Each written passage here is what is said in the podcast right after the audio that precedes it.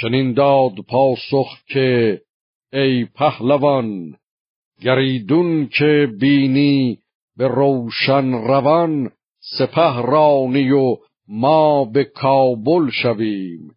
بگوییم و زیندر سخن بشنویم. به دستان نگه کرد فرخنده سام.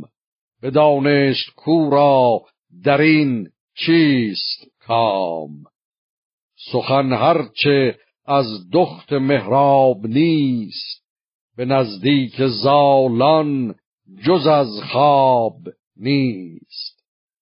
بفرمود تا زنگ و هندی درای زدند و گشادند پرد سرای. هیونی برافگند و گردی دلیر. بدان تا شود نزد مهراب شیر. بگوید که آمد سپه بد ز راه. ابازال و پیلان و چندی سپاه. بزد نای مهراب و بربست کوس.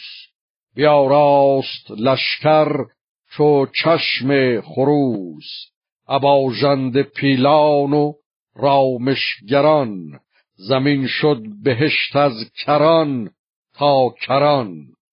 ز بس گونه پرنیانی درفش چه سرخ و سپید و چه زرد و بنفش چه آوای نای و چه آوای چنگ خروشیدن بوق و آوای زنگ.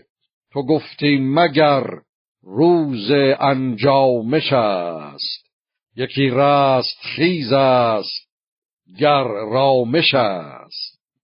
همی رفت از این گونه تا پیش سام فرود آمد از اسب و بگذارد گام.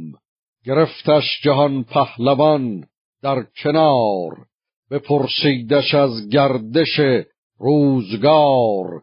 شه کابلستان گرفت آفرین ابرسام و برزال زر همچنین.